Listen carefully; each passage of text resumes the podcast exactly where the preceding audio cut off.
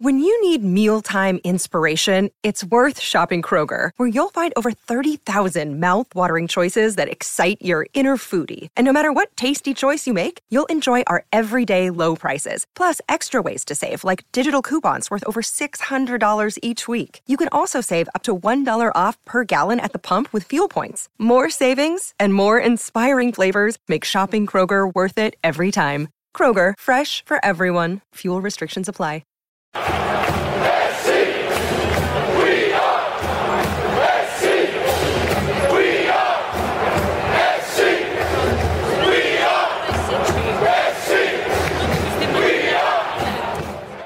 Hi, everybody. My name is Greg Katz, and welcome to another edition of We Are SC's Inside the Trojans Huddle.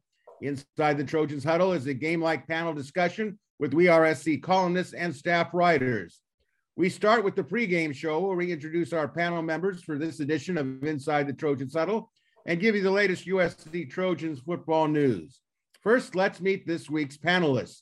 Marc Kulkin, We Are SC columnist who writes the Monday Morass, Yay or Nay, and Sunday Takeaways, in addition to regular season practice reports of football and basketball. Chris Arledge, former William Jewell College DB and team captain, and We Are SC columnist who writes the popular column Musings with Arledge.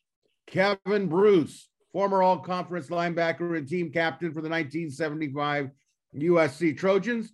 He's a We Are SC columnist who writes the defensively and offensively speaking after every USC football game. And Greg Katz, that's me, your host and moderator of Inside the Trojans Huddle and a weekly We Are SC columnist who writes the obvious and not so obvious and IMHO Sunday. Well, before we kick off our special uh, edition this week, here is the latest USC football news. A large contingency of blue chippers from the recruiting class of 2022 23 and 24, along with some of the cream of the crop from around the country, were on campus this weekend for what was billed as Junior Day. Among the notables from the surging class of 223 were local, uh, local, players like Los Alamitos quarterback Malachi Nelson and receiver Makai Lemon. From Bellflower, California, St. John Bosco two-way star Mateo Uiagalelei and San Diego running back Brian Jackson. In addition, there were out-of-staters like Florida running back Cedric Baxter, Washington defensive lineman Jaden Wayne, and corner Caleb Presley, Connecticut offensive lineman Olis Alnanen, and Utah edge rusher Hunter Craig, in addition to Hawaii linebacker Diano Lefau and Nevada edge rusher Kelsey Howard. And five former Trojans participated in some shape or form at this past week's NFL Combine in Indianapolis. Drake London did not participate physically, but part in the interview sessions. London is expected to participate in his own private workout outside of USC's upcoming pro day. Those Trojans that did work out included Drake Jackson, Keaontay Ingram, Chris Steele, and Isaac Taylor Stewart. And key backup quarterback Mo Hasan, the former Vanderbilt transfer, was coming off of a major ACL injury suffered during last spring's ball, announced he ruptured his right Achilles tendon that required surgery. It leaves the Trojans, which has two scholarship quarterbacks for spring ball. Trojans have two walk on quarterbacks in the class of 2022 Gage Roy and Keegan Patterson. And in a great public relations gesture last week, Trojans quarterback Caleb Williams, who has an NIL contract with Beats by Dre, handed out complimentary earphones to the USC women's basketball team. And finally, friends, we are SC's Inside the Trojans Huddle. Greatly appreciates your viewer and listenership. We appreciate and encourage those of you watching on site like YouTube to click on the red subscriber button and also a like would be greatly appreciated. And it's all free. So, with that in mind, we've got the pregame show out of the way. It's time to turn to the first quarter. All right, kickoff time, first quarter question. Panel, what are the effects of losing backup quarterback Mo Hasan for spring practice and possibly the 2022 season due to a torn Achilles tendon? And what should Lincoln Riley do about it? As always, our leadoff hitter, Marc Kulkin, what should he do about it? Well, you know, I think you're going to see both Caleb and Miller Moss wrapped up in yellow caution tape. Um, behind them, you've got you know, I'm not sure, and no disrespect to the walk-ons who were on the squad last year, uh, Brendan Costello, Brad Aoki, Isaac Ward. I don't know who is still available as far as eligibility, but you know, there's going to be some tired arms. Number one, when you consider all the reps that have to be taken during spring camp. Um, you know, who is the backup? You know, when they have the the, the Trojan huddle, the showcase, whatever they're going to call it, um, you got to have another quarterback available. Now, if you remember last year, uh, when the, the roster was getting a little thin back there, I I asked uh, Donte, you know, who, who's your emergency quarterback, and he didn't mention any of the walk-ons. He, mentioned Joseph Manjack, and he's you know back off and he went to Houston. So there's a little bit of a situation. So as a result, uh, long-winded, you're going to see a heavy emphasis on the run game this spring, which is fine. Um, I, I, don't think anybody's going to be disappointed that uh, USC is learning how to play physical football in the spring. So if there's a positive out of the negative, there you go. All right, let's move on to the El Capitan, uh, Mr. Uh, Kevin Bruce. So you're uh, Lincoln Riley. What do you do? Yeah, it, it is a it's got a problem, and uh, you know, not naming an emergency quarterback really is uh, tells you how how much uh, issues that we have with depth. And, and, let's face it, it's one play away. And you know, it's, it's not a cliche. It's it's that's truth. You know, everybody's one play away, and you know, from next guy standing up. And we have had a history over the last several years of the backup quarterback uh, stepping in, most often a freshman in their very first game or first adventure uh, on, on, the field as a, uh, uh you know, I was going to say starter, but as, as the, uh, the number one quarterback. So anyway, uh, Lincoln Riley is, is going to have to go to the portal, see what he can come up with. And um, I, I, I'm sure they're doing that as we speak, frankly and to come up with uh, additional uh, uh, depth in the quarterback ranks. Yeah, but how I don't know if that's going to be able to help them this spring. You can't get anybody in that's going to help them this spring. That's the issue. I think that as far as what's coming in the, in well, the summer look, and so forth, that's coming. Yeah, well, look, the spring ball is, um, is that's nice. So, you know, you got enough guys to get to put a team on the field in practice.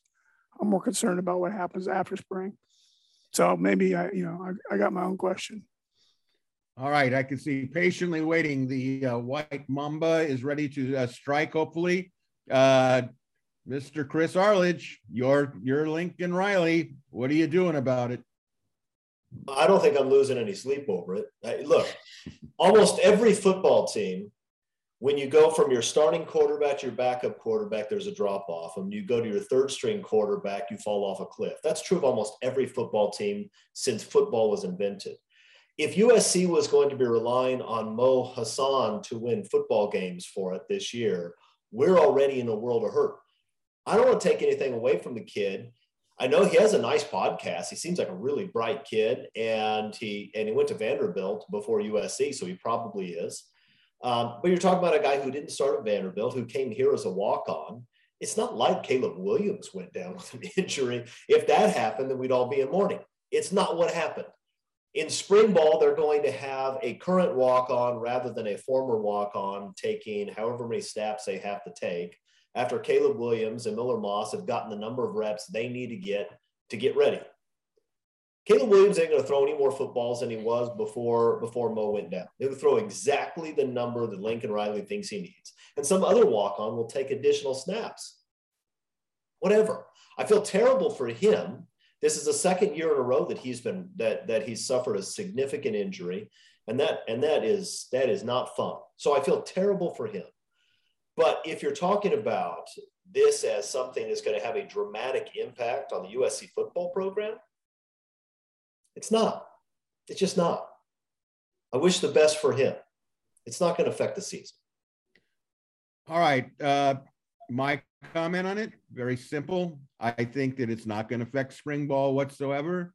I think that, uh, you know, as uh, I think Mark said, there'll be caution tape around both uh, he and Miller Moss. Uh, it'll be good for some of the walk ons that are there. I mean, really, for spring ball, this spring ball especially, It's about making sure all the other positions understand what they're supposed to be doing. It's more of a teaching session. At the end for the spring game, nobody's going to touch Caleb Williams. Nobody's going to touch Miller Moss. The big question is what type of quarterback will come out of the portal that is willing to be a third stringer or believe the best I could do is maybe beat out Miller Moss, which isn't likely. But I say there's got to be some guy out there that wants to get his master's degree and said, hey, be great going to SC, has a little bit of experience and uh, is willing to, uh, you know, be a part of uh, a new culture. So we'll we'll see how it all plays out. But I think in the short term, it's uh, not going to. Chris, so you I can see you're leaning back. JT Daniels. You think JT Daniels will come back and uh, back everybody up? I mean, he hasn't been able to start anywhere else. Maybe he's going to jump right in and uh, and and be a backup at USC again. Oh no, he started. He started. He's just started for Clay Helton. yeah, well, uh, until uh, yeah. Could you imagine if he stayed in Georgia at Southern? Wow. I, I I'm not hearing any other landing spots right now. It's interesting. Well, look, let's let's let's be honest. The guy that he was supposed to beat out at Georgia played pretty well, but but he had an unbelievable collection of talent around it. Stetson Williams uh, or Stetson Bennett. Stetson Bennett. Stetson Bennett's not going to be a high draft choice. Stetson, Stetson Bennett is, is physically is pretty average, and he couldn't beat him out. That says something. So I think that's our guy. I think JT Daniels going to come back so he can be the emergency quarterback. I'm looking forward to it. He can maybe he can wear that uh, wear that championship belt that uh, Graham Harrell used to have him walking around in. That'd be awesome. And you know we're missing a very important point. I believe he still has that USC tattoo on his leg. Well, there you go. What a, what a, what a beautiful ending that would be. That he, the, the tattoo has come full cycle. That would be that would be very touching, and I'll pass out the Kleenex on that one. We know he's not going to LSU, that's for sure. Uh, no, but Jayden Daniels is. For those of you that didn't hear that news, uh, Jayden Daniels from ASU has decided he's transferring over there with Brian Kelly at LSU. Uh, that'll be an interesting situation. But I'll tell you what's interesting going to the second quarter because this is interesting. Uh, panel, we start the second quarter with this. Last week, an email went out to parents of USC football players advising them that spring ball would be closed to them, to the players, uh, parents. The action, according to an email obtained by We Are SC, says the decision to ban parents was a team vote. If parents are banned from practice, with the exception of the annual spring public uh, game at the end of spring practice, it seems only a matter of time that announcement will be made regarding the same banishment for the general public. So we haven't heard anything yet about the media, but I got a feeling something is going to be going down there too. But the question for uh, our, our distinguished panel is Was this a good idea to close spring practices to the parents of players and most likely the general public? Chris, is it a good idea? Lincoln Riley has one job, and that's to win football games. There were there were parents that attended a lot of practices during uh, during Clay Helton's tenure. Didn't do us a whole lot of good. I mean, I'm, I'm sure if I were a parent, I'd want to have the the ability to go see my my son practice. I don't care, and I don't care, and I don't care whether the media gets in. I mean, Kulkin's been going to USC practices for years. It wasn't helping us any. You didn't contribute at all, Kulkin. We were still losing every week. You're right. You didn't help us. Sorry. But most programs are closed these days. Nick Saban's not letting people wander around. Ryan Day's not. Jim Harbaugh's not. Most of the coaches are. So what? His job is to win football games. If he wins football games, everybody's going to be happy. If he doesn't win football games, the fact that he lets parents watch crappy practices isn't going to make anybody happy. I don't care about this. It doesn't matter. And don't give me the Pete Carroll open things up because he did, but Pete Carroll was an aberration and Pete Carroll was doing that before these things came around, right? Before the before the smartphones. So what? It doesn't matter. Win football games. If he thinks keeping the parents away will make it so it's easier for the players to pay attention and for him to chew people out, then great, do it. Doesn't matter. Well, let's uh, let's move on to uh, the great Marc Kulkin. Now, Mark, uh, let's give Mark some credit here because I did in my uh, IMHO Sunday said without having seen the email, but having cross checked with sources that this was going to happen with parents. Uh, and Mark was uh, able to get apparently an email of it and had a wonderful uh, column on it, uh, giving his opinion. And I, I love some of the uh, uh, comments that you, uh, I don't know if I would say, was, would you have Nurse Hatchet, Ratchet, Cratchit from whatever that movie was? Um, Bob Cratchit? yes, thank you very much, Chris. Our movie aficionado when he's not talking SC football. Mark, tell us about it for those that are not familiar with the letter. Apparently, you've seen it. And what was your take? And what do you think about the whole idea? Great. Well, as far as the email itself, it, you know, the Trojan family, yada yada yada. It, it's a narrative, and there's there's a lot to it. But it's it's funny when you see the email, and it's welcoming all the mid-season arrivals to the Trojan family and then the narrative changes to here's the spring schedule and you can't come. It's just, it was just really ironic wording it, just to see it. So, um, you know, it's from the, some of the parents that I've spoken with, um, some love it, some hate it, some don't care, like Chris. I'm probably in the don't care category. Um, however, I understand why Lincoln's doing it. Um, yeah, it was a team vote. Maybe it was one of those encouraged team votes, uh, and it's for one of the you know what Chris highlighted. Um, there's going to be some come to Jesus moments this spring, and it's going to be a lot easier to do that without the parents there, and possibly even the media during parts of practice. I, I think is going to be the compromise um, be, because yeah, I, I don't think Lincoln's into making friends. He's there to win games, and right now there's going to be some. They're pushing the limits. They're going to see who wants to be there, who can handle it. So I understand why they're going this route. A lot of parents might not be able to deal with uh, some of the culture change that's going to be happening. Now, Kevin, you grew up in your SC football career with John McKay. And I'm familiar with it because I would go down to practice as a 17 year old and 16 year old. Uh, I was telling my girlfriend Sharon the other day, I can't even believe the things that I did. I would drive from high school uh, when my season wasn't in play there. And I would literally, as stupid as this sounds, I would go and get on campus, walk over to Bovard Field, and just watch them come in, come out of the locker room and go into Bovard Field, and then it was closed. And my claim to fame was John McKay must have really thought I was a nutcase because one day he just turned to me and said, All right, he let people, he's letting a few people. And he says, and I looked at him and I didn't pay any attention. He says, Okay, you get in too. I, I looked around like, Who's he talking to? And it, he said, No, you, you. I said, Me? He says, Yeah, come on in here. You're, all, you're here all the time. But the rub was they sat in wooden bleachers. It was also the baseball field. They practiced far away. You really couldn't see anything, and you, you know you were lucky if you didn't get a splinter uh, sitting on those bleachers. But those were closed practices. Now, Kevin, I'm going to turn it to you. You were part of, I'm sure, closed practices as a player uh, at a university that was really in its prime. Uh, what are your thoughts? And even if you had a uh, a son playing on the team, just how, how would you, how you, is, is it right, wrong, or does it indifferent? Well, coach told me later on that the reason he let you in is he just got back from Julie's and he didn't know who the hell you were, so he let you in. Probably. Probably.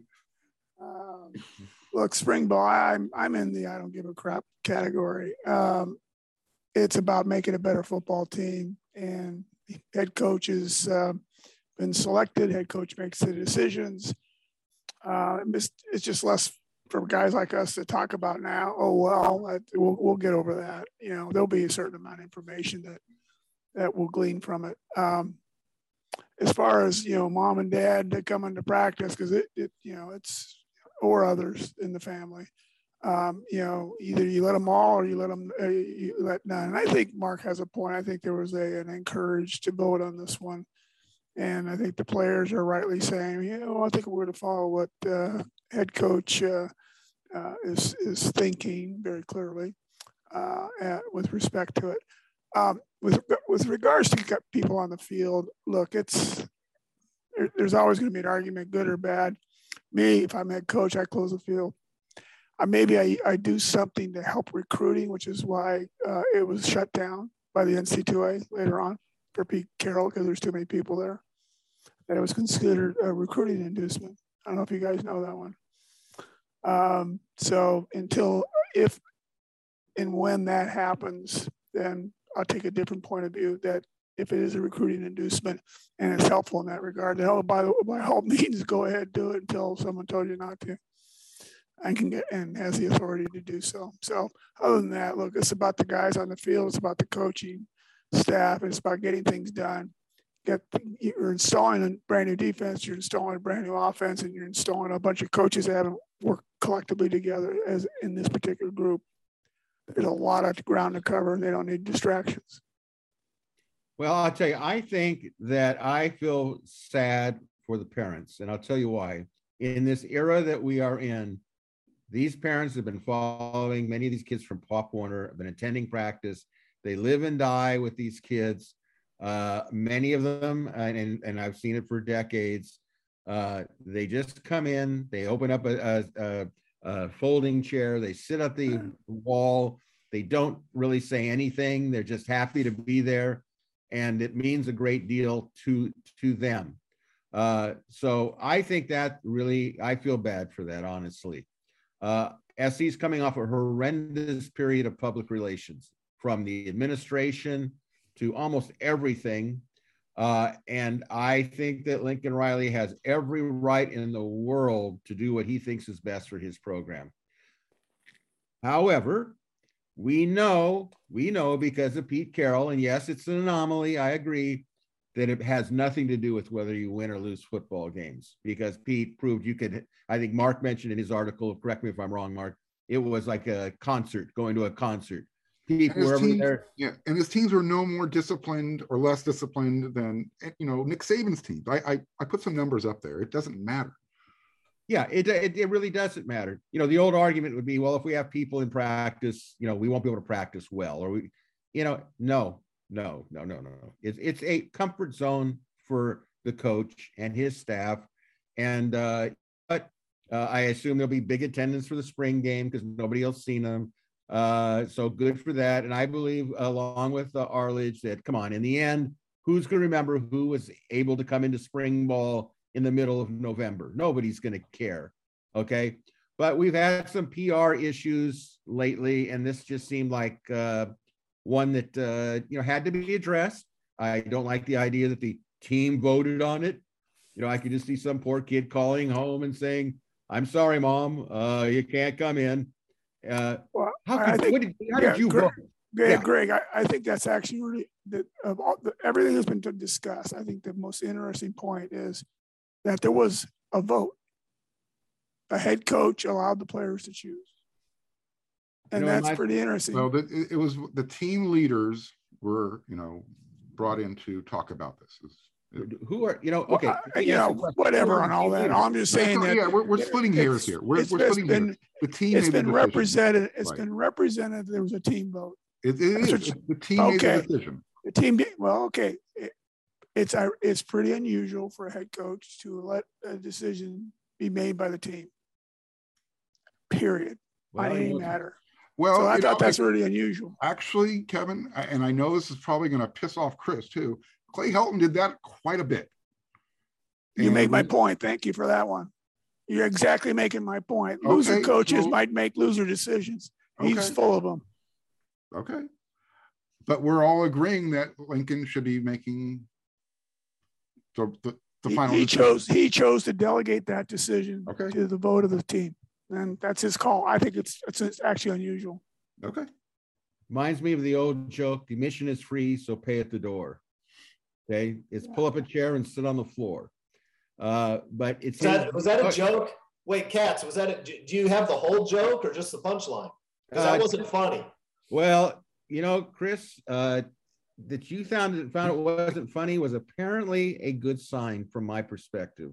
Oh, because I because I'm I don't recognize good jokes. Well, uh, we'll let look. We'll let people make their comments on YouTube. If you thought that was a funny joke by Katz, just weigh in. I, I can't wait to see what You people. know, think. you know what Chris is going to do. He's he just can't wait. Hey, I suggest we have, I suggest we have a vote by all those that view the huddle on whether that was a funny joke or not, okay? Yeah. We'll go I'm down the be- I can take it. I can take it. If I get shut out 0 and 3, uh, I have no problem with that. Clay Helton. Clay Helton probably thinks that's hilarious. That's Oh, probably. Clay, Clay Helton will probably call me and offer me a job. That's how I look at it. He'll probably Yeah. say, you know what, you could fit right into Georgia Southern right now. I like, I like, I like your your bowed chin and hair on your back or whatever he talks about. I don't. Let's get out of this. Can we please? Yeah, please, yeah. Terrible. All right, it's halftime. Now we get to we can go back to our little regular halftime uh, entertainment. So here it is, guys. It's halftime. So here's our question: What motivating entrance music or song would you like to hear being played as the Trojans leave their Coliseum locker room before kickoff, come walking down the tunnel, and run out onto the field before the start of the game? An example would be at Virginia Tech when they leave the locker room, they come all the way to the field while Metallica is playing Enter the Sandman. Kevin, give us a song that you think, or maybe you don't think they should have a song. I don't know. Uh, but what would you like to see played when the, to get the crowd fired up and so on and so forth? Anyone come to mind? Yeah, this is in my wheelhouse. Um, I, I tell you what, I, I don't need a song. Just let that the horse run. So you're you're old school. You just say, let's just No, get the horse, get the horse out there. I mean, the horse is cool. Traveler is always the kids love it. It's a great sight. You know, if you want to put some music to it, do something. You know, with uh, Fleetwood Mac, Tusk. I don't know, whatever. All right. Now, uh, Chris, what kind of music do you think would be appropriate to fire everyone up? I don't know what's going to fire everyone up, but I I- think Virginia Tech is right to go with Metallica. I think they choose the wrong song. I think uh, "Seek and Destroy" is uh, is the right Metallica song for this. Uh, that's exactly what I want our defense to be doing: searching, seek, and destroy. That's my that's my pick. All right. So Chris says that'll get the crowd on its feet. People will be going nuts. Uh, Kulkin, Only only old only only middle aged white guys like me probably, but I would enjoy it. So I think we should do it. Okay, Mark, what do you think?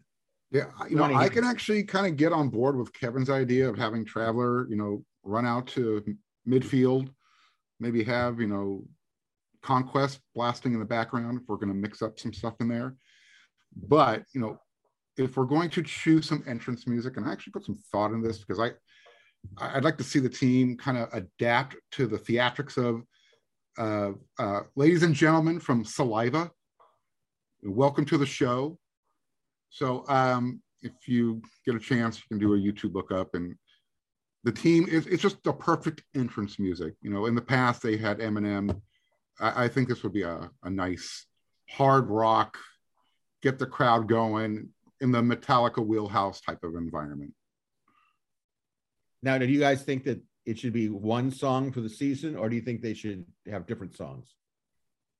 Yeah, I'm a one I'm a one song type of guy. Well, I- I'm a one horse guy, so I hope Traveler makes it through the season. But he's going to be running a lot because we're going to score a lot of points. Hey, if if Arkansas didn't kill him, nothing's gonna kill Traveler. Back to back uh, years. Well, I guess he. I guess That, that's Traveler that's back- actually not a that's not a good one because this is Traveler Nine. That was not Traveler Nine. Survived. Uh, in advance. Okay, I think that uh, actually, I, I thought about when when they first started doing it.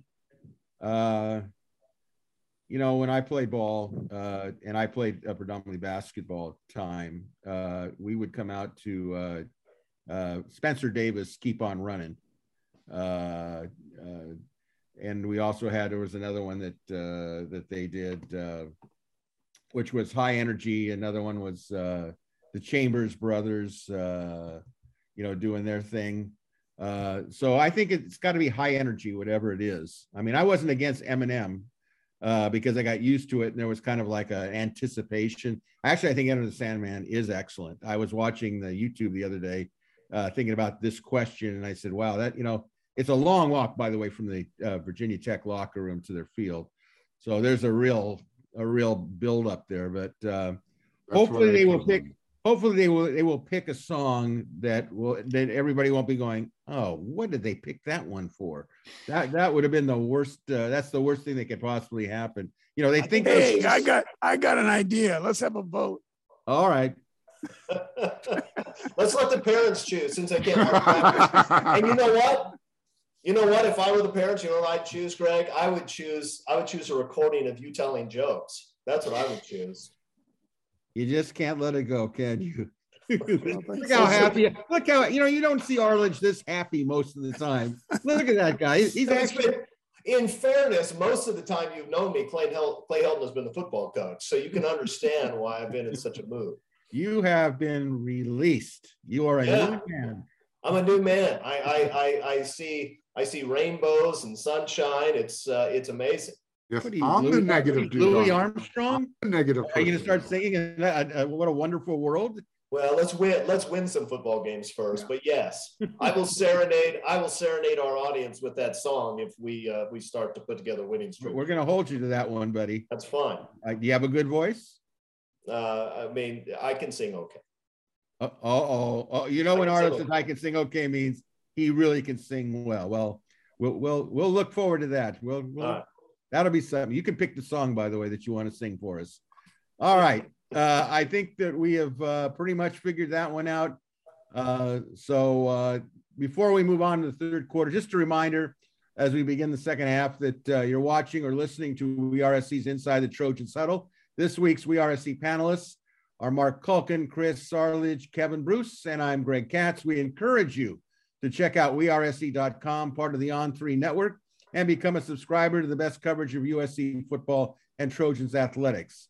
And as a bonus uh, for the curious, there is currently a free WeRSC seven day free trial to view our exclusive On3 Plus content, which includes analysis, breaking stories, uh, data for USC football and basketball, and stories that pertain to the balance of USC athletics. So we begin the second half kickoff and third quarter with this question with all the spring attention being focused on the Trojans' concerns on offense and defense, are you concerned that special teams will be underemphasized in spring, especially with no specific special teams coach? Marc Kulkin, are you concerned?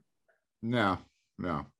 Um, you know, Alex Stadthaus is more than capable of handling kickoff duties, field goal duties, point after attempts, and if USC is in a position where they need to recover an onside kick, um, he's also more than capable.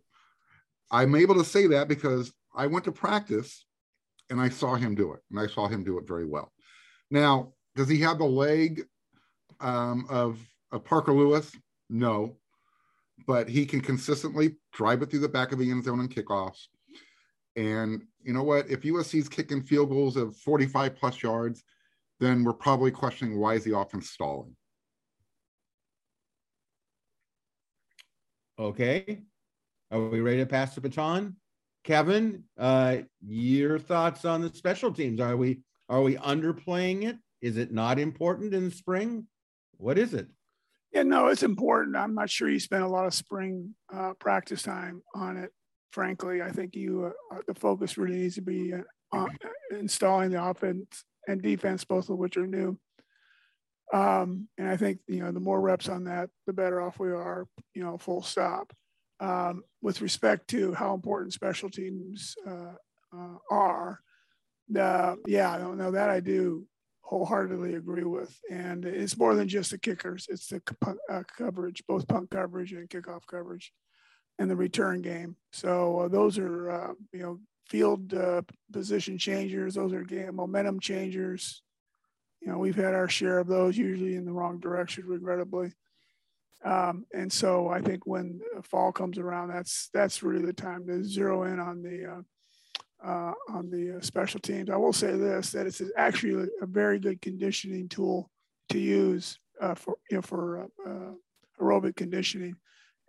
Are the is kickoff coverage and having everybody cover. You know, get get your best eleven. You you know, bang they go, and then next you, you know next group goes, next group goes, next, and you got a full, uh, a, a, really good sprint uh, situation. So it's it's a nice you know a tool in that regard, frankly, to use during spring for conditioning purposes. All right, Chris. Uh, not only are your thoughts, but uh, what about not having a special teams coach? What do you think? There are other programs that don't have special teams coaches, and they divide up the various special teams amongst the assistants. Um, I don't have any reason to believe that Oklahoma was losing a lot of football games because of bad special teams but I didn't research it, so it's possible that uh, that that happened and that they were you know averaging 11 wins a year instead of 12 because of bad special teams play. I suspect that's not true. Um, Lincoln Riley knows that special teams are important, and and I'm sure they'll practice them adequately. What will really help the special teams is to have better football players on the field.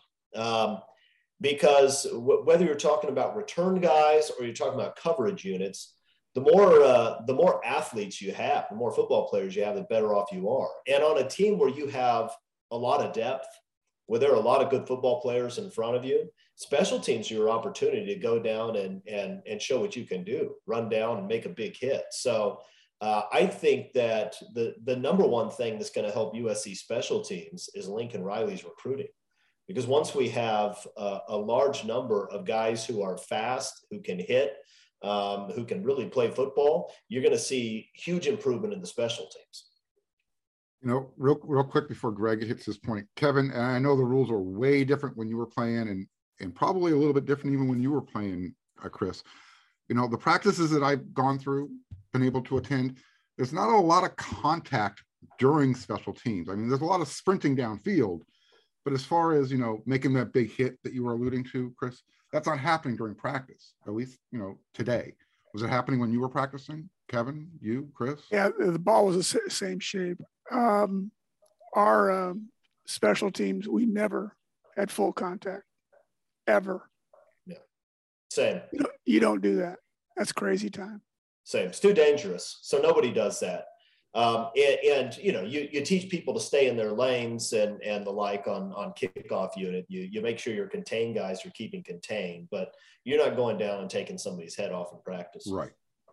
But there, there yeah there's you know very little wrapping up. I just want to i guess that's for the audience more so is you know they think that you know there's no physicality at the practices. Well by rule and you guys are explaining why you're you got to save yourselves for the season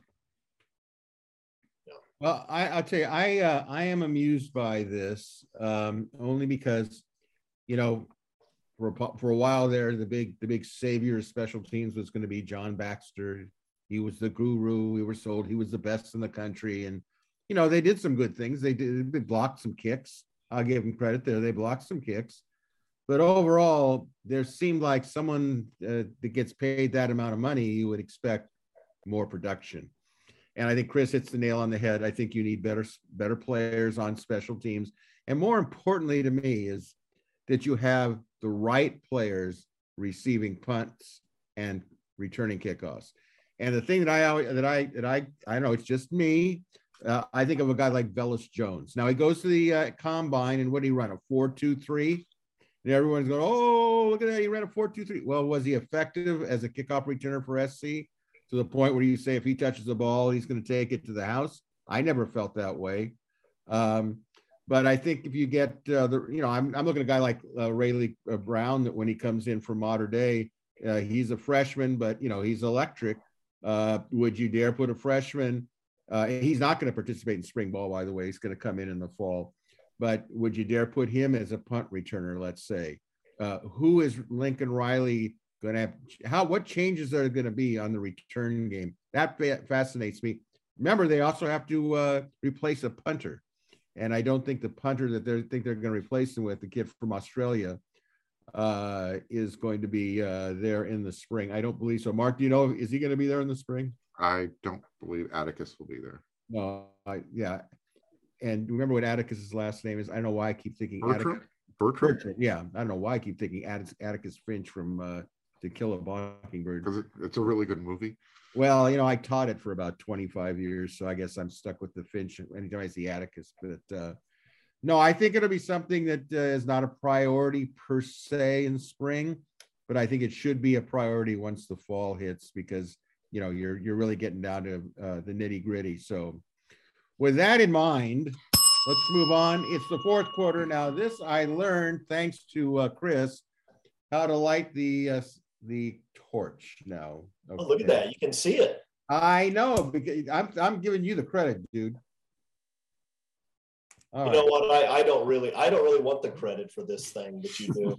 Oh no, you know I thought about this, and since you told me you have such a wonderful singing voice, I thought maybe you could sing uh, the song that's always played in the Coliseum when they light the torch. You remember that William tells overture, but it has no words. Uh, can you actually uh, do it without the words? Is that something You're that's killing you're killing you're killing our episode right now, Greg. I'm not gonna I'm not gonna hum something for you. I'm not gonna talk about that candle anymore.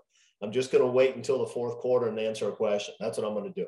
you know what's sad it's the people that are on the podcast they can't see it so they can it does look like the coliseum torch at some level would you agree with that Well, I mean, it, they, they both have. would you fire. agree with that or They- not no, I don't agree. Yes with that. They or both no? have they both have fire. That's the only thing that's similar.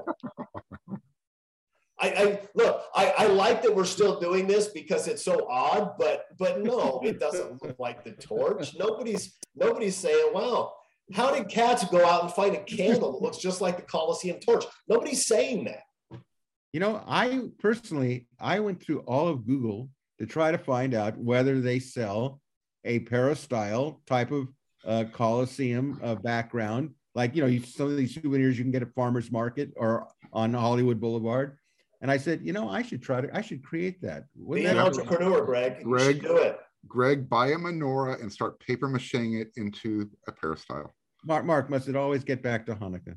Really? I'm just giving you a suggestion. Next thing you're telling me is who's got the better corned beef sandwich, Canter's or Catella Deli? Moving on. Moving on. All right, so let's get to the fourth quarter question here, guys. Um, all right, if you could sit down for dinner with one former USC football player or coach that is no longer living, who would it be and why? Chris Arledge, who would it be and why? I'm gonna I'm gonna bring the mood down a little bit with this one, but this is this is my honest answer. Uh, it would be Junior Seau, and because I want to understand, uh, I want to understand what happened and and how the who knows how many concussions Junior Seau had over the years, dozens at least. But I want to understand what happened. You're talking about a guy that was not only a legendary football player, um, one of the best ever, but was also uh, he was beloved. I mean, this is a guy who who everybody loved, and uh, he had an entire city um, that um, uh, that loved the guy. And by all accounts, uh, he changed dramatically, personality wise, over the years. I would like to understand. I mean, when when the when the CTE stu- stuff uh, first started coming out some years ago, uh, and we started to see just how prevalent it was and, and the impact it was having on people, uh, it, it started to change how people see this game that we love. And I still love football. I still love the hitting of, uh, of football. That's what I like most about it. Um, but um, but I'd like to talk to him and understand the changes and how it made him feel and and and what came about because um, I'm just intensely curious about um, about that tragedy and so many others like it. You, you probably remember there was that article not too long ago about uh, about a number of his other teammates uh, on the those USC teams in the late '80s who, who have also died early. So it's a tragedy, and um, and it's something I'd like to understand better. Okay, Mark, uh, who would you like to sit down and have dinner with and chew the fat? Before I lighten the load a little bit, um, and, and- and Chris, you touched on it in your thing. Kevin Ellison, I think, along the same lines. Um, you know, he was laying some big hits, and he he left way before his time was was ready. So, but um, on a lighter note, uh, you know, John McKay once said he was asked, you know, why did he give Ricky Bell the football 52 times or whatever? And he answered, you know, the ball wasn't that heavy. I want to ask Ricky, how heavy was the ball after he carried the ball that many times in a game? Because I have a feeling that his answer probably would have been a little different, um, just to kind of get the insight. And it's along the same lines of what Chris was talking about. He took a lot of shots, but he was such a great runner, so powerful. And he was the reason, he was probably the first player that really made me go, wow, I, I want to be a Trojan fan. He, he just, I loved watching him carry the ball.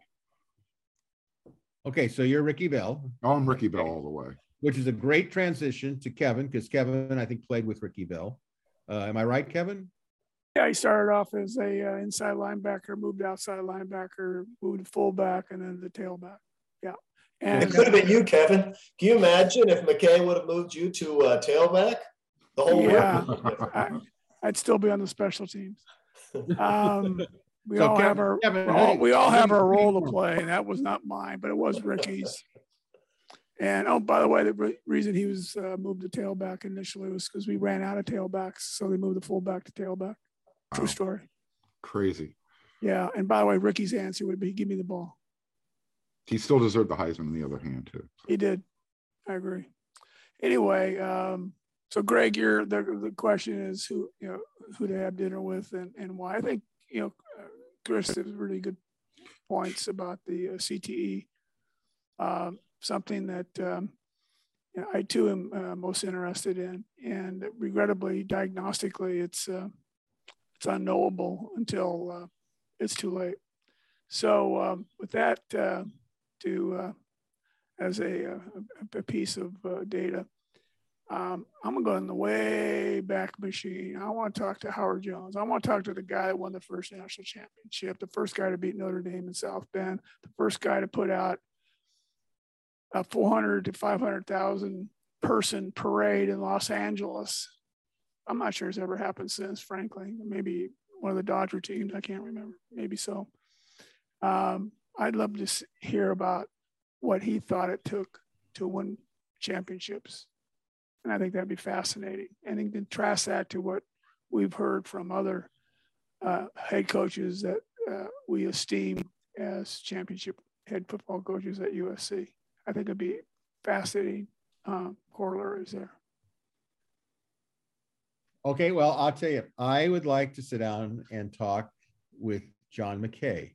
And my reason for talking with John McKay, aside from saying, Why did you let me in when I was 17 years old to watch your practice?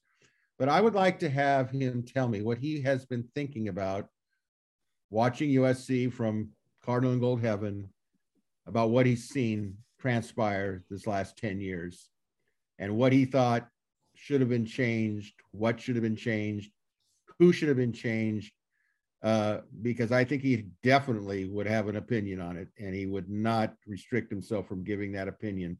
Uh, I think therapeutically for me, I think I would feel good if he agreed with a lot of what I was thinking and writing about at the time, uh, because coming from him, it would be very important because, uh, you know, I agree with Kevin as far as the contribution that Howard Jones made. But then there was that gap. And then finally, uh, McKay came and he really propelled to where we are in terms of modern day football. So, yes, I'd like to hear what John McKay thinks of Clay Helton and what he thought. Uh, I, I think I know, but you know, you know, you always want to hear it from the person. So it was up to me. I'd sit down and uh, break bread with John McKay. So with that in mind, let's go to overtime.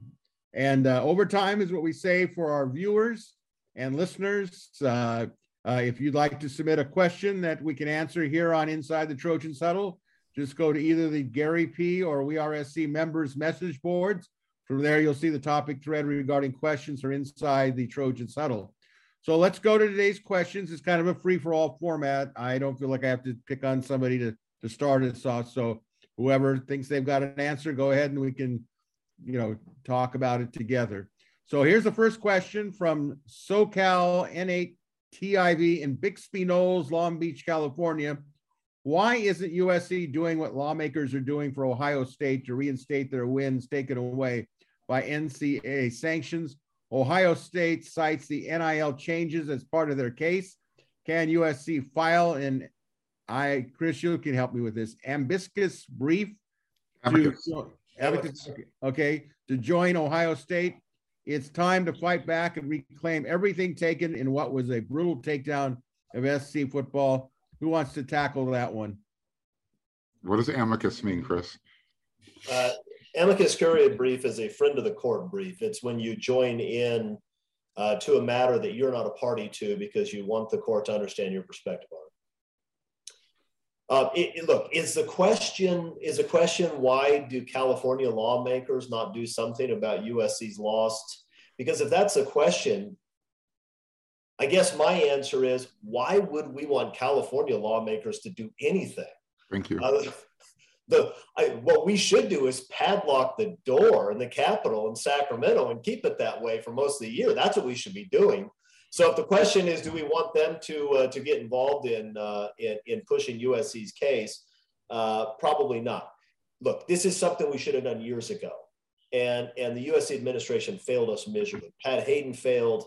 Um, uh, the former president failed. The board of trustees failed. They failed. They should have dealt with the NCA before. They didn't want to. I'm not sure we can do much about it now. I do think, though, that we should stop pretending that uh, Reggie's Heisman wasn't won, and we should stop pretending that those games weren't won because they were. And and and by the way, Katz, you're you're an offender on this because Gonna get are- back to me. Everybody in the world knew he's gonna circle back to me, aren't you? So let it all out. Go ahead and attack Me. I don't need to let it all out. I'm just saying, I, when, when I read your articles and you're and you're using those false numbers because of the Paul Dee committee, then uh, it makes me unhappy. I'll, I I'll want- say, I want that to stop. I'll save you, Greg. Look, the last time USC kind of tried to coexist with Ohio State on one of these type of things, Maurice Clarett and Mike Williams were trying to get into the NFL draft early. It didn't work out well. So if it's an Ohio State idea, let's probably do the opposite and just work from there. Why don't we schedule Ohio State and just beat them? How about that? Screw all this other crap. There you go. Well, I'm I'm not not- in favor of that. Yeah, just, Well, I'm just not- put the I'm wins and put the much of a Heisman lawyer. Trophy back. Who cares? Just put the trophy back in Heritage Hall and move forward. They already do it subtly, anyways. I mean, when the recruits are on campus, they've got the banners and the backdrops with Reggie's Reggie Bush's number associated with all the other Heisman winners. Uh, This is really- that- Reggie Bush is probably the Heisman Trophy winner that they're going to recognize. I mean, all due respect to Leinart, it it's it's Reggie Bush and Matt Leinart in that order. So, hey, look, if it helps us in recruiting, then I'm okay with that part of it. There's a whole bunch of other stuff that I have a different point of view. Sure, understood. All right, I will just wrap this question up by saying I still wouldn't give him his Heisman Trophy back in spite of what Arledge thinks. Uh, I say the guy, if it was high school ball, he he would have got everybody ineligible. He shouldn't have been on the field in the first place. I'm not going to take it any further than that. Anything I uh, have to add, I won't waste anybody's time. I'll put it in writing. But it was a nice try, Chris. As much as I respect your legal uh, perspective on things, so. It wasn't really a legal point of view. I, I and by the way, I don't give legal advice on this program. So don't don't do what I tell you to do and then sue me for malpractice. Well, we know that you won't, we won't do it because you'll charge us two hundred or six hundred dollars an hour. We Oh, know at how you, least, at least at probably least. more than that. But Oh, you you guys don't know what you're saying on that one. That brother Chris, that's just like you know for picking up the phone. Jeez, get out of here. All right, let's, let's move on to question number two from Gold Trojan. One, how is Brandon Pili's recovery going? And number two, Max Gibbs, is he, should he play offense or defense? How is his conditioning looking? Okay, who wants to jump into this one first? Well, I got a point of view. I have no idea what their conditioning is. Um, Pili's got obviously, uh, pardon the pun, a leg up just because of sheer time, but he's got uh, tremendous injury to recover from. Very difficult for for big men to recover on the uh, Achilles front.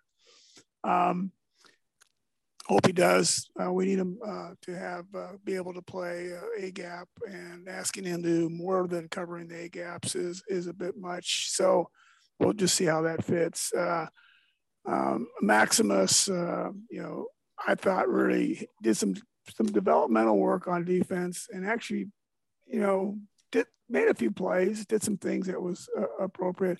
I got a hard time seeing that big fellow um, making a, a, an impact on the offensive line. Uh, it's just not. Just, the, the foot speed isn't there, believe it or not, and certainly the the ability to you know sustain a 12, 15 play. Well, we don't do 15 play marches, but you know, 12 play, uh, you know, march down the field. I, I just, I don't, I can't see it, frankly. And just, just for listeners who aren't familiar with uh, Brandon Pili, defensive lineman, uh, probably many of you would consider a nose nose guard, nose tackle, head up maybe on the center. Just for those who don't know who Brandon is, uh, Chris, you want to add something? No, look, P- Pili does have, does have some athleticism, as we all know. Whether or not he's going to to come back and play well this year is anybody's guess. Uh, Maximus Maximus needs a body transformation. I mean, it's happened before. Kenechi Udeze uh, did it. He, he he lost a ton of weight and became not only productive but fantastic. I don't know that I don't know that Maximus has that that level of talent, but um, but he needs to lose a lot of weight. If he loses a lot of weight, we can see whether the kid can play. If he doesn't lose a lot of weight, then we're never going to know. Uh, allow Mr. Negativity here to to chime in. Um, so Brandon Pili uh, at the end of last year was getting back out onto you know what we call rehab island, getting some workouts in during uh, fall practices. Uh, so I'm going to take an assumption that um, he's out there during winter conditioning with the team right now. In fact, I know he is. And spring camp, he should be close to 100%. Now, whether he's in football shape, that what Kevin was alluding to, we'll find out soon enough. Um, as far as Maximus, he is going to be on the offensive line this year. Uh, that that's been decided and he has already gone through that uh, Kenechi body transformation. Uh, by certain reports, he's down to 350 in that range, which is that around a 45 to 50 pound weight loss from what we saw last year. So if that helps him with his foot speed, um, great. I don't think anybody's looking for him to make an impact this year. There's enough returning talent experience in front of him uh, that they don't need him to you know, be the first string? Can he crack the two deep is where he should be looking. Well, I think uh, Gibbs is interesting. You know, SC's had offensive guards that were two, uh, 350. John Drake was one of them. Deuce Lutui, he was another one. Okay, so it's not out of the realm that he's too big in terms of 350. It really is the, the, the scheme that they run, what he's going to do. I mean, right. do we expect he's going to pull out and, and, and, and kick out the, you know, the, the backside defensive end. I mean, you know, get, does, is he able to do that? But it, it, to me, that's what spring ball is going to be all about, seeing what those guys are doing. And I, I do want to make this point since we touched on spring ball just slightly. Uh, I have purposely kept us from getting into too much of spring ball because spring ball has been held back for so long that I wanted to get into the, the specific topics of uh, positioning and competition. Uh, you know, a week before spring ball, uh, no more than it's you know you know, right now you could say we would have been in spring ball maybe with the old regime, but I didn't want to uh, uh, burn that up because it's a great topic and, and I know everybody's got an opinion on it. Um, so, uh, you know, Pili, I think, is intriguing if he's healthy. He knows that if he wants to play in the NFL, this is it for him. He's got to do something. All right. Speaking of something, and since we talked about linemen, question three from Big Daddy is what is the best way to start an NIL GoFundMe for Josh Conerly? Only half kidding. Now, Josh Conerly, of course, is the great recruit from Rainier Beach in Seattle, Washington, that SC is going to host at the end of March, who has not signed a letter of intent yet for the class of uh, uh, 2022. So, uh, uh, what what is your thoughts on uh, well, I, I think it's important. Uh, I'm gonna, I'm gonna actually, I'm gonna start with Chris on this because I want to hear his opinion. How do you take the NIL and make it appealing for a lineman? Let's just use Josh Conerly. What can you do when you look at Caleb Williams? What what would be a fair market value? Well, that's the wrong question, right? Because the way NIL is being used by certain universities, like the University of Texas, BYU, it's not about fair market value I mean, that, that's what's so strange about it is it, it's one thing if what NIL is about is giving guys who who actually have some value in the marketplace the ability to to capitalize on that. But um, but Texas has a bunch of offensive linemen that nobody's heard of, many of whom aren't even going to play that are making money. How did they do it? I think what they did is they they form a corporation. They make that corporation a nonprofit that's promoting something, not Texas football, even though that's really what it's promoting. And then they sign a bunch of guys to then promote that uh, promote that organization. And the organization is funded primarily by wealthy donors putting a bunch of money into it. I mean, that can be done easily enough. Uh, and and if uh, and if that sort of thing is going to fly, then everybody's going to have to start doing it in order to compete. Um, I don't know Josh Conerly. I don't know to what extent his focus is in on NIL money rather than other things, rather than staying uh, closer to home so that his family can see him playing more, uh, playing for the right offensive line coach, getting the right uh, type of education. I don't know what the kid wants, but um, but I know what we want. We want we want a big uh, left tackle who's going to start for three years and then go to the NFL as a first round pick. And and by all indications, that's the kind of guy he is. So I'd be thrilled to get him. Anybody else have any comment on this particular question? It's just a, to Chris's point, is NIL is a uh, recruiting and retention both tool, and we better you know the university has to be smart about it. Um, well, actually, players have to be smart about it. University doesn't have to be smart about it, um, but it's it's important because um, uh, for many, uh, both uh, you know, potential football stars as well as those that, to Chris's point, are, are part of a uh, a, uh, a group. Um, it's a uh, a way to monetize, you know, their their time with the team. I, I honestly um, making it a retention tool. I think is important as a recruiting tool. You're gonna need both pieces. Yeah, and you know, in the past, look, the guys who are first round talents are going to leave early almost always, and they should. I don't have a problem with that in the past, it's it's those guys who were going to be very late uh, picks or maybe free agent guys who would leave school a year early to go to the NFL because their families needed money. Those are the guys that that you can keep around for an extra year now. And uh, and and it really it's not up to the school to do that because I don't think the school is really allowed to uh, to engage in these NIL deals. Um, but um, but I think it's certainly possible for Lincoln Riley and others to talk to people who have a lot of money. None of us, people have real money, and and tell them, listen, we need to be able to hold on to these guys that uh, that are starters on our football team, and and keep them from leaving a year early when it's not in their interest to leave a year early, and it's certainly not in ours. Uh, and we need to find a way to do that. I suspect, and I suspect Lincoln Riley has thought about that, and and that USC is going to be able to pull that off, but we'll see. Yeah, you know, it for me, it, you either get some inducement as a recruit right up in front, or you do the um, Travis Dye route and you take advantage of NIL at the back end of your college career. So the transfer portal is going to add a whole nother dynamic to this. So who knows? Yeah, there, there's just it's such an uncharted territory right now. So for that question, even the folks who are in charge of NIL at USC, every time you ask them a question, it's like, let me look into that and I'll get back to you. They don't know.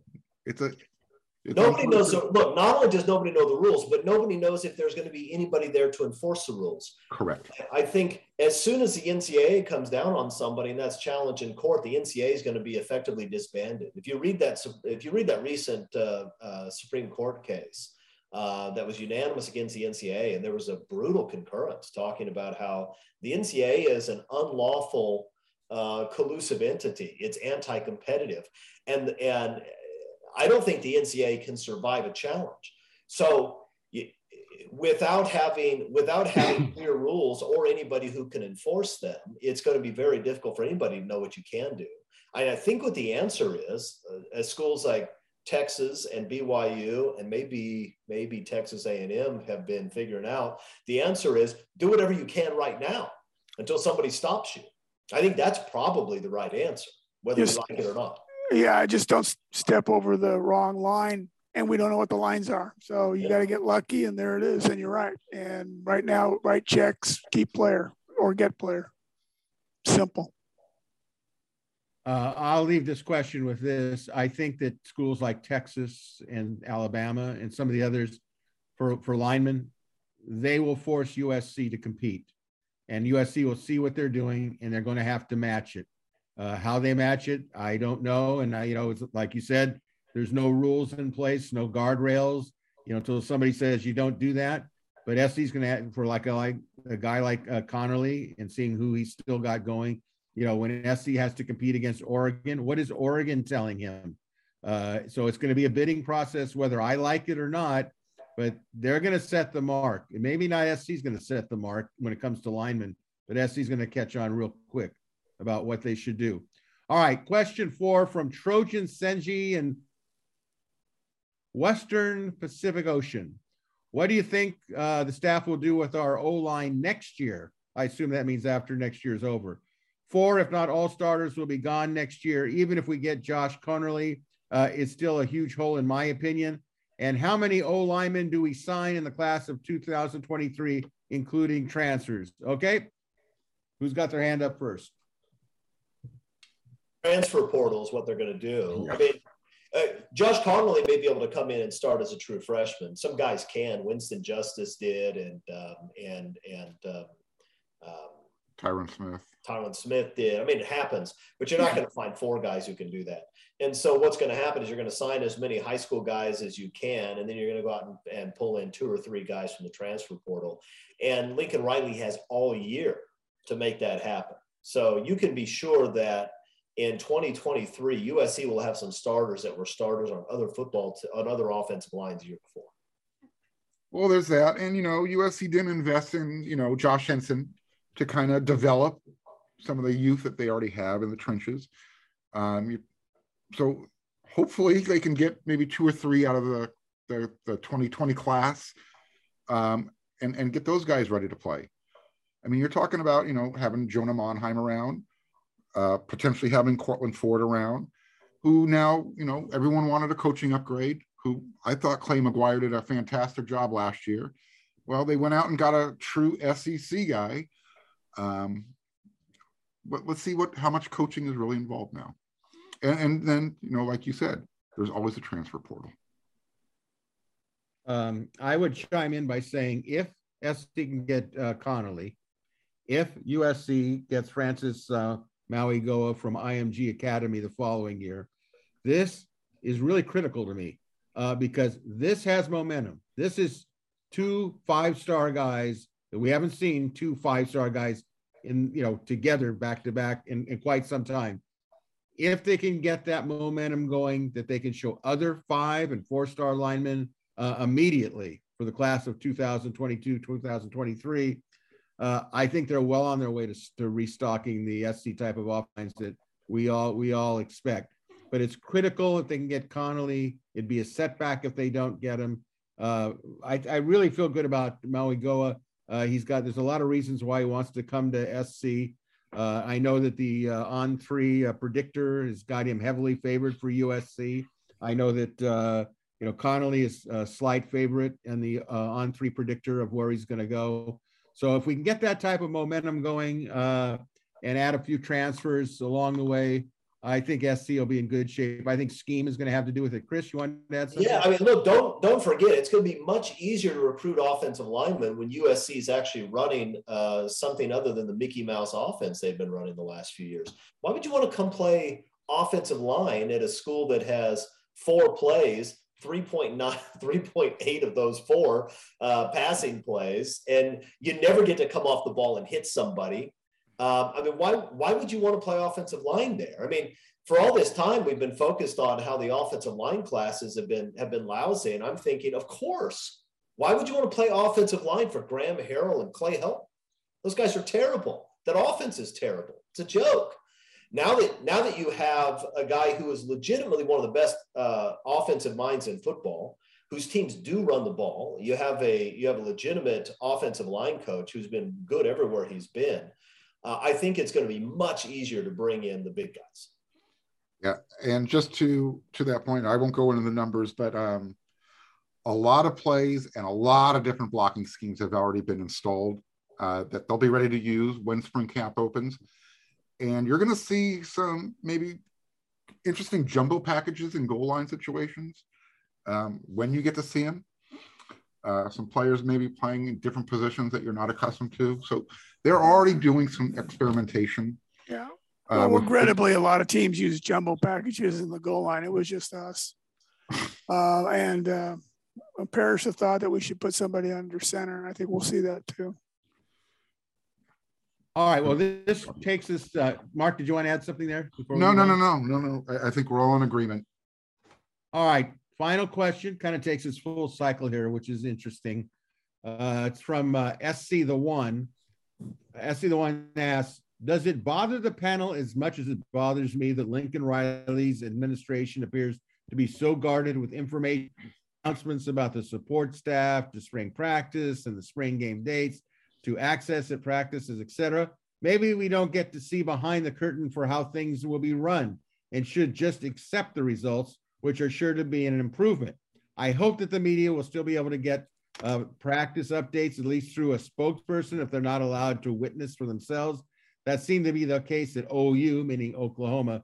So I can understand that that is what they are used to, but this is LA, and not all the best practices were birthed in Norman, Oklahoma. There are some things that uh, were done here that should be taken under consideration and blended into the new SC culture. All right, jump into that one. It's our final question.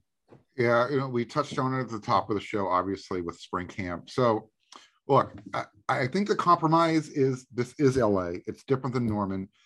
Um, the media hopefully will get access to the beginning of practice They'll kick us out. Greg, you know the routine. They kick us out and then they come back in, do your interviews. If that's the access we get, I'm cool with that. It's better than nothing. Um, yeah. And again, it's to the point that Los Angeles is a different marketplace. You have to have more information available, more, I hate to use the word transparency, but allow the media to see um, because there's there's other alternatives the fans will choose to go somewhere else.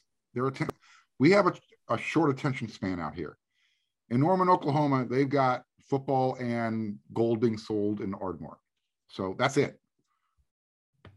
Hey, don't knock it. You get some. You can get some good. I'm thinking about it, man. I'm thinking about heading out there. Look, it.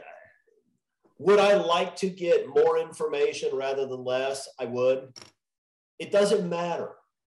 Lincoln Riley has to win a lot of football games, and if he does that, everybody's going to be happy, including including our uh, our We Are SC reader who asked the question. That's that's what it amounts. To. He has to win football games, and he's going to get uh, a pretty long leash to do whatever it is he thinks he needs to do in order to win those games, as he should. You bring a guy over, you pay him $12 million a year, and you give him a private jet, if the rumors are to be believed, then that guy knows he has to produce and if he's winning 11, 12 games a year, I don't care whether Kulkin gets to see the practices or not. I'd like to read a report if I can, but if I can't, I don't care. I want to see a product on Saturdays that isn't embarrassing. And it's been a long time since we've been able to see a product on Saturdays that isn't embarrassing. That's all I really care about. I think that's all most USC fans care about.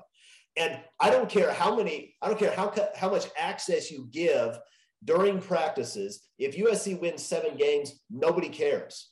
And I don't care how little access you give during practice. If USC wins 12 games, a lot of people are going to care. That's the only thing that matters.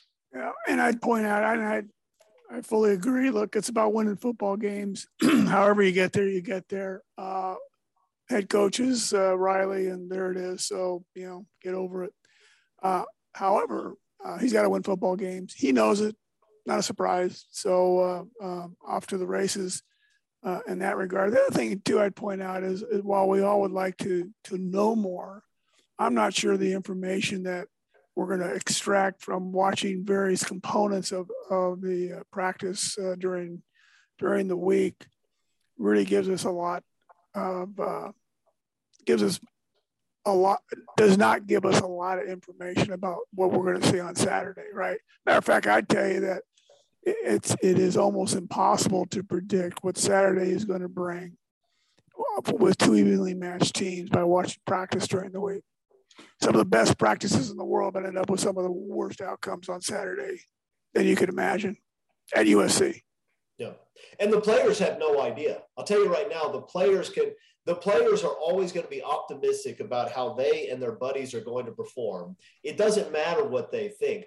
I, I remember, I remember uh, in college thinking, man, I really like the way this defense is coming together. I think we're going to be, I think there's going to be a big improvement this year. And then we went out and gave up 40 in the first half of the opener. The players don't know. Nobody knows. We'll know. We'll know. We'll know when we get to September and October. I think the dynamic to watch for is if it goes from tight ship to oh we're winning. Let let's let's invite the media in and and and relish in our in our victories now. To all of a sudden to that point of do they go from one extreme to all right, hey, come on in and let's talk about it. I think they cover, should be. I think they should stay consistent. Either we can cover that one on a later broadcast, right? But but you know what, I would like to uh, have that problem where you know we won a lot of football games and there's some discussion about you know how we treat the media, which is really what this question is all about. This is about how the media gets treated. It's not about how mom and dad get treated because that was a team vote. Team doesn't vote on the media. Correct. Well, I'm going to take a different perspective than uh, my esteemed colleagues. You know, I coached and I write and I've been a fan. So when I write, I always say, what would a fan want to know? If because I represent the, the people that, that read about SC. When I coach, I like to see for myself, not this, I mean, I can see who's a good coach and who's not. Really, coaching is about teaching. So I go, who's a good teacher? Who explains it so the players not only know what they're doing, but they're motivated to do it. And when people say to me, if I'm on a radio show and they say, well, what's wrong with the SC offensive line? Uh, the simple answer is, well, you saw in games, that you know, they don't block, they don't blow anybody off. But why?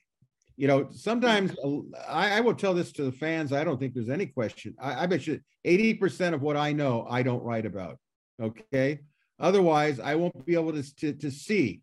But when something happens, and I have to write a story about, well, let's just say uh, Neil Callaway gets fired as offensive line coach. Why did he get fired? Was it just because the offensive line didn't do well?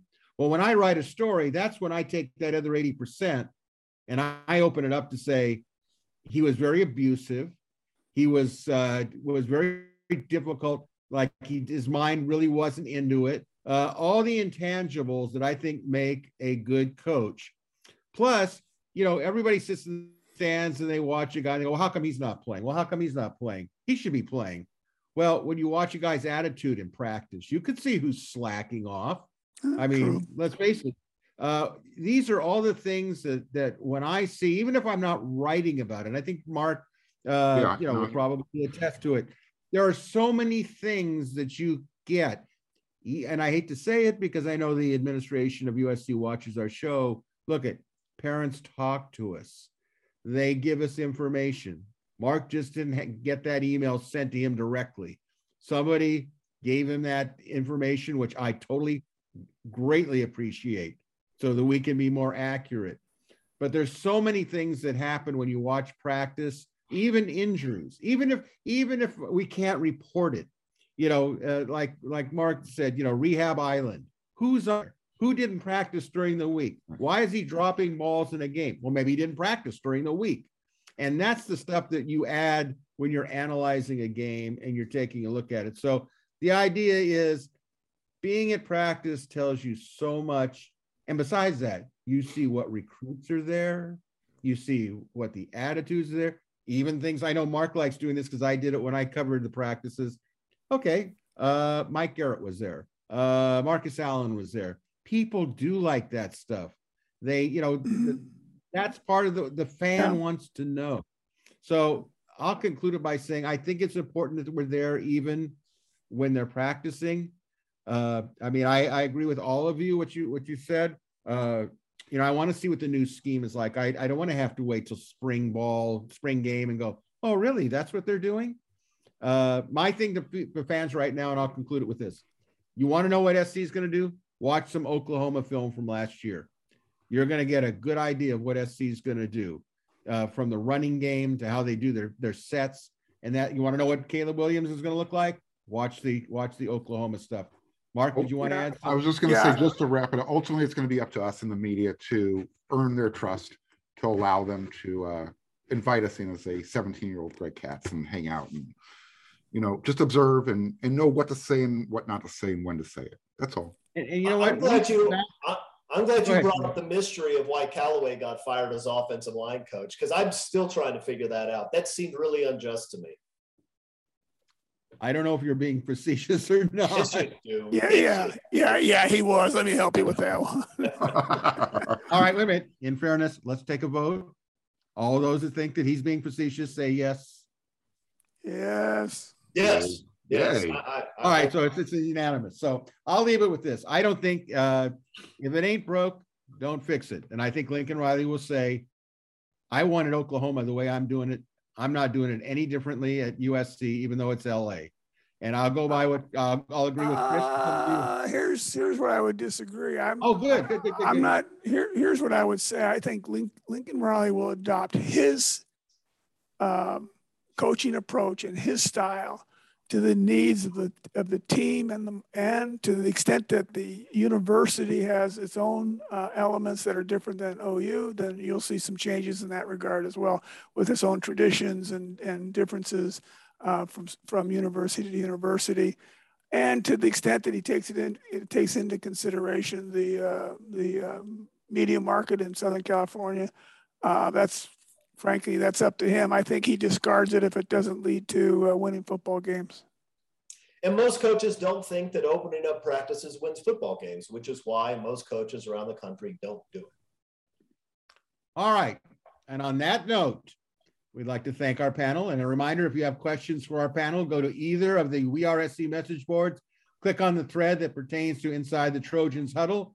Uh, uh, for viewers or listener questions, you guys are all out there in uh, media land in terms of asking questions. Greatly appreciate it. So that wraps up the, this edition of Inside the Trojan Huddle. Big thank you to this week's panel, great Mark Kulkin, the great Chris Arledge, and the great Kevin Bruce. And a big thank you to all of uh, you for watching or listening to Inside the Trojans Huddle. So next Tuesday, this is your host, Greg Katz, reminding you all to fight on, everybody. It's time for today's Lucky Land horoscope with Victoria Cash. Life's gotten mundane, so shake up the daily routine and be adventurous with a trip to Lucky Land. You know what they say your chance to win starts with a spin. So go to luckylandslots.com to play over 100 social casino style games for free for your chance to redeem some serious prizes. Get lucky today at luckylandslots.com. Available to players in the U.S., excluding Washington and Michigan. No purchase necessary. VGW Group, void where prohibited by law. 18 plus terms and conditions apply.